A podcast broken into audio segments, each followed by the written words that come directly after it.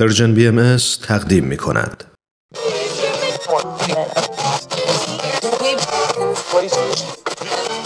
اگه امروز حالت خوبه، اگه یه عالمه انرژی مثبت داری، اگه حس خوبی داری و دلت نمیخواد که اون از دست بدی، اگه میخوای برای شروع هفته تازه انگیزه داشته باشی، فقط کافیه که فرکانس ذهنتو روی موج مثبت رادیوی ما تنظیم کنی.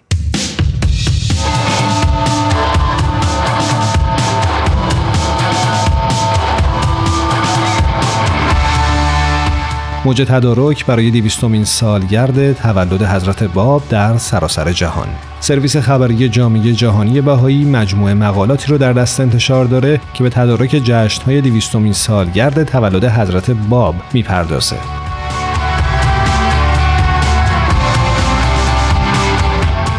همزمان با آماده شدن جوامع بهائی برای برپایی جشن‌های مخصوص به مناسبت دویستمین سالگرد تولد حضرت باب، موجی از اقدامات متنوع با الهام از زندگی و آموزه‌های حضرت باب و بهاءالله در سراسر جهان به چشم می‌خوره.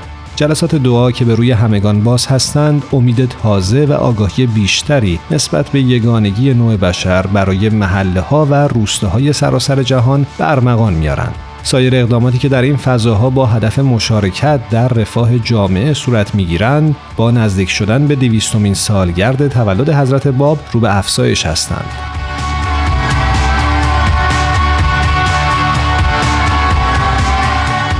صفحات مرتبط در اینستاگرام، فیسبوک و یوتیوب به طور مرتب با تصاویر و ویدیوهایی در بزرگداشت دویستمین سالگرد تولد حضرت باب و همینطور دویستمین سالگرد تولد حضرت بهاءالله که در اکتبر دو هزار و هفده برگزار شده بود به روز میشن.